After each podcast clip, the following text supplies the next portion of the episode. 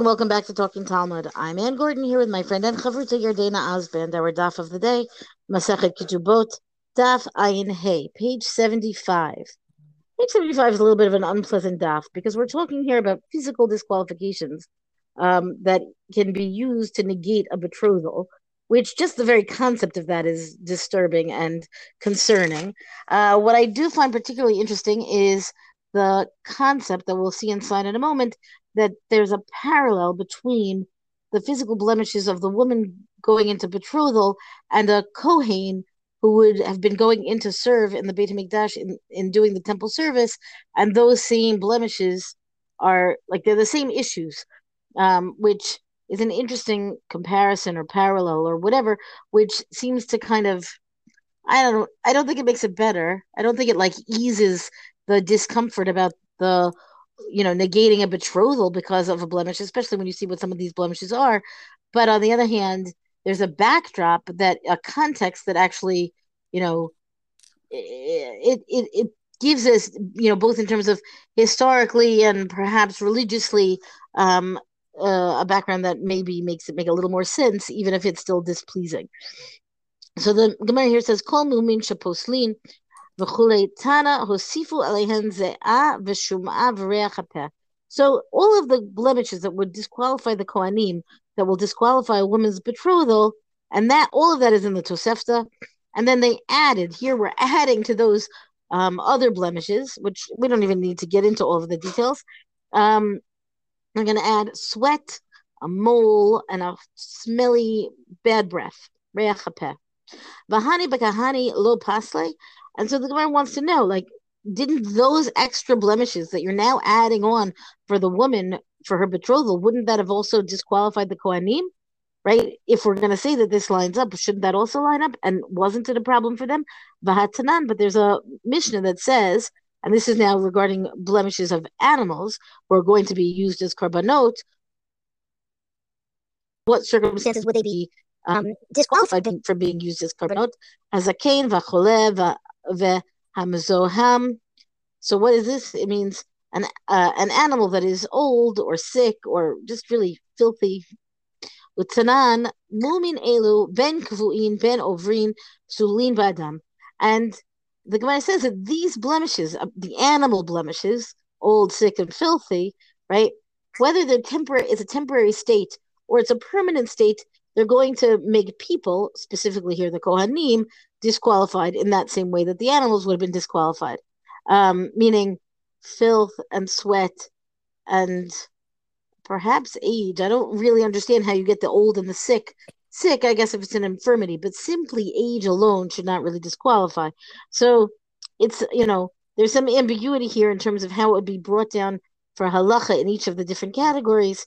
But um, but let's move on again. The idea, you know, the idea that a person's sweat would disqualify them from uh, for a betrothal. So I understand if that what that means is some, you know, extreme condition. I, even that I wouldn't really understand it, right? But but if we want to say that a person has a blemish because of an extreme condition of of sweat, fine. But you know, it is also perfectly human, normal in warm weather to sweat. So I, again, I find this the whole context here to be a bit dis, you know disturbing. Um, the Gemara goes into each one of these categories, like what are the terms that that brings about the bad breath? What are the terms where how the person got a mole, and how large is a mole, and how, to what extent is it really regarded as a blemish? Um, you know, I'm reminded of anytime someone wants to talk about a mole as a blemish, um, we think of I think Marilyn Monroe, who's you know seen as very beautiful and with a you know colloquially called beauty mark that was quite pronounced, which presumably would have been a blemish, right? But in her case, or for for her in particular, it was not. Um, okay, so we have all of these different categories. We get to the towards the the Gemara here is going to lead into a Mishnah, and as we get there, we have a statement from Rav Chisda. Rav Chisda, Hamilta Megaver Rabbi Shmaili Umano. So Rav Chisda says, I heard about this matter, meaning all of these um these blemishes and the moles and where they're going to be and so on. He heard about it from a great man, and who was that great man? Um, it says it was Rabbi Shela. Fine, Rabbi Shela was a great man, and he said, "Nishacha kelev v'naseh makomo taleket harei Rav Shela said that if a dog bites a woman and there's a scar there, that would be a blemish. Um, Amar Rav Chisda, kol avet bisha harei A woman who's got a thick voice is also going to be a blemish. Now, what does that mean? A thick voice? I, I can't tell you what the sound of that is, but uh, it's apparently the contradiction or the opposite of the statement "kikolech arev um, umarech nave," um, which is from Shir Hashirim, which says your voice is sweet and your appearance is pleasant. The implication being that this thick voice is the opposite of that sweet voice, so it would then be problematic. Tani Rabbi Natan Biyira ben Dadei Isha Tefach. So what happens? Rabbi Natan Bira says that if there's a tefach, the hand's breadth between a woman's breasts, meaning that they are that a woman's breasts are a little bit further apart, I suppose, then the question is, you know, what does that mean? It doesn't. He doesn't. He hasn't yet said. Is that a mum? Is that a problem? Whatever. Tefach Amar Le Ravashi Gabe Mumin Tanya Amar Shlosha Etzbaot. So the claim here is that the tefach, the hand breadth between a woman's breast, is perfect, considered very beautiful. But then the question is, what is it? The, what's the blemish, right? And then the concern is you know, if that level, if that size gap would be considered a blemish or what's considered normal. And then Abaye says that the width of three fingers is what's normal as compared to a whole hand's breadth. And then the Gemara goes on to say, Tanya, Rabbi Natan Omer, Kol Isha Shadadeha Gasin Michel Chavrotea Harezamum. And this is, I feel like, you know, let's really line everybody up and make a beauty contest, right? Meaning it's establishing one woman's um, standard of beauty based on the other woman's standard or the other women's standard of beauty, where Rav Nathan says any woman who has breasts that are larger than those of other women is considered a mum. Now, you know, I suppose again we can talk about an extreme case, but otherwise, really, what's happening is you've got like a a lineup to say, well, you know, the person whose breasts are larger is a problem, and then what and the smallest breasts are the perfect ones? Like this is i i said to Yardena in preparation like uh, was this considered you know did Chazal themselves did Rabbi Natan himself here when he's talking about this think about this in uh in seriously in the context of a blemish meaning we're talking about an animal i understand there's a concern of um the perfection of the animal on the mizbeach. But when you're talking about com- relative beauty one person standing next to another and never mind the fact that, you know, beauty in the eye of the beholder and all like that. I, I feel like this is um somewhat of great concern, let's say. Um, yeah, and also people are attracted to different things. I mean, this passage is just, you know, you look, read one of these passages and you're just like, okay, the Gemara is written by men. I don't know what else to say. You know, we don't have a we don't have a parallel passage where women describe what's beauty in men, at least that I know of. We still that have I, more years of the job. I think that's true as well. I just want to finish up this piece here because the they don't redeem themselves, but but slightly, meaning they at least acknowledge that there's greater complexity here. Amar Reb Aisha Barbarei de Reb Yoshua ben Levi Bishmei de Reb Yoshua ben Levi Tefach. So Reb Measha, I'm sorry if I'm not pronouncing that right, name right, says in the name of Reb Yoshua ben Levi that if the the person's um, breasts that are a mum, it would mean that they are a, a full tefach larger than quote unquote the norm, whatever the norm might be. Again, it, I, I, would say it's not just beauty is in the eye of the beholder and that people are attracted to different things. Societal norms have shifted over time. We know that also from, you know, you look at what's considered beautiful in the Renaissance and beautiful in the era of Twiggy, it's a completely different kind of look.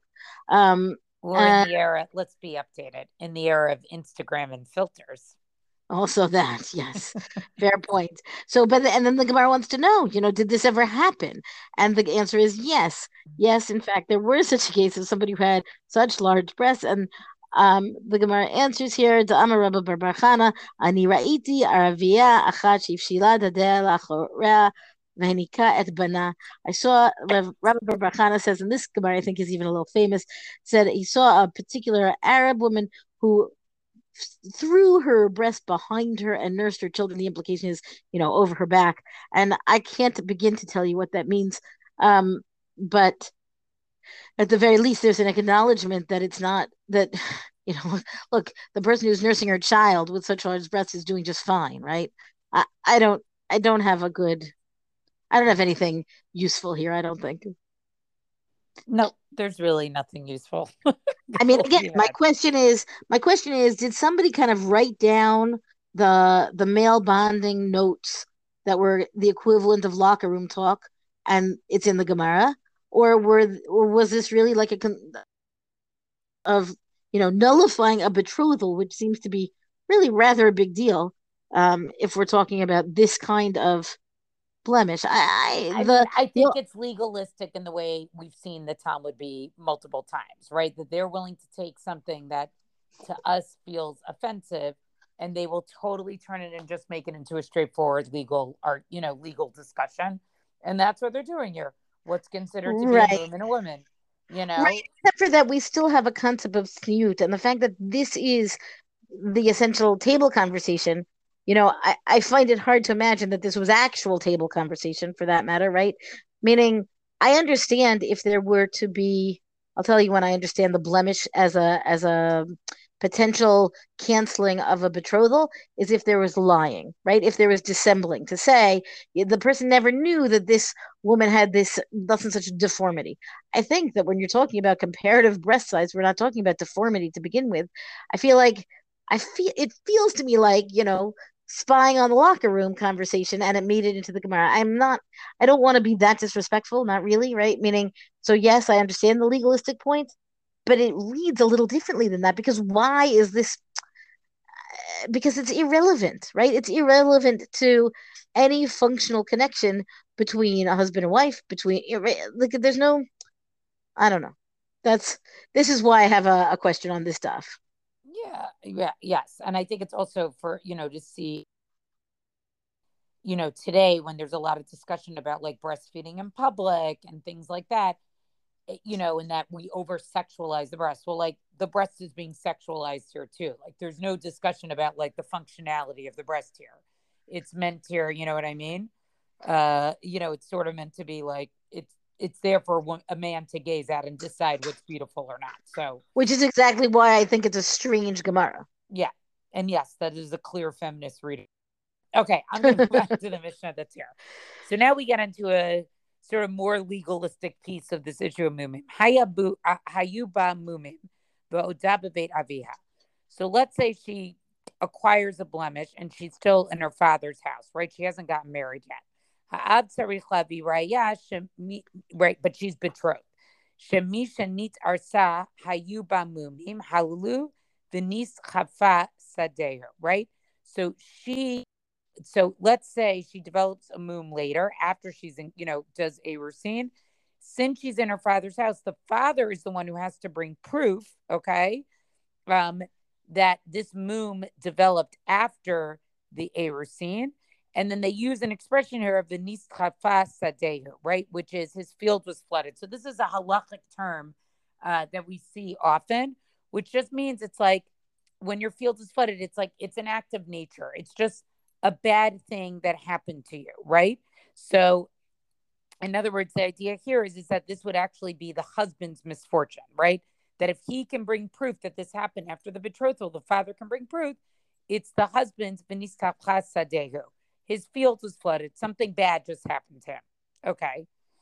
Interesting choice of language here. But let's say she goes into the domain, into the reshut of the Baal.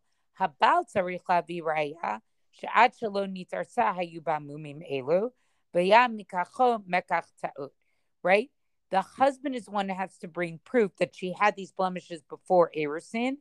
And if he can, then it's considered to be a mekach ta'ut, meaning it was an invalid transaction because, in other words, it happened under false pretenses. Dibre Rabbi Meir. This is the opinion of Rabbi Meir. The Chachamim say it has to do with what type of moom is discovered later on.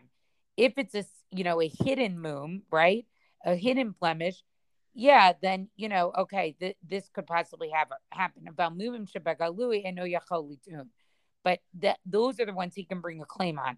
But a, a public mum, something that is visible to everybody, he's not allowed to bring anything about it because presumably he should have seen it ahead of time. And this is a very interesting qualification.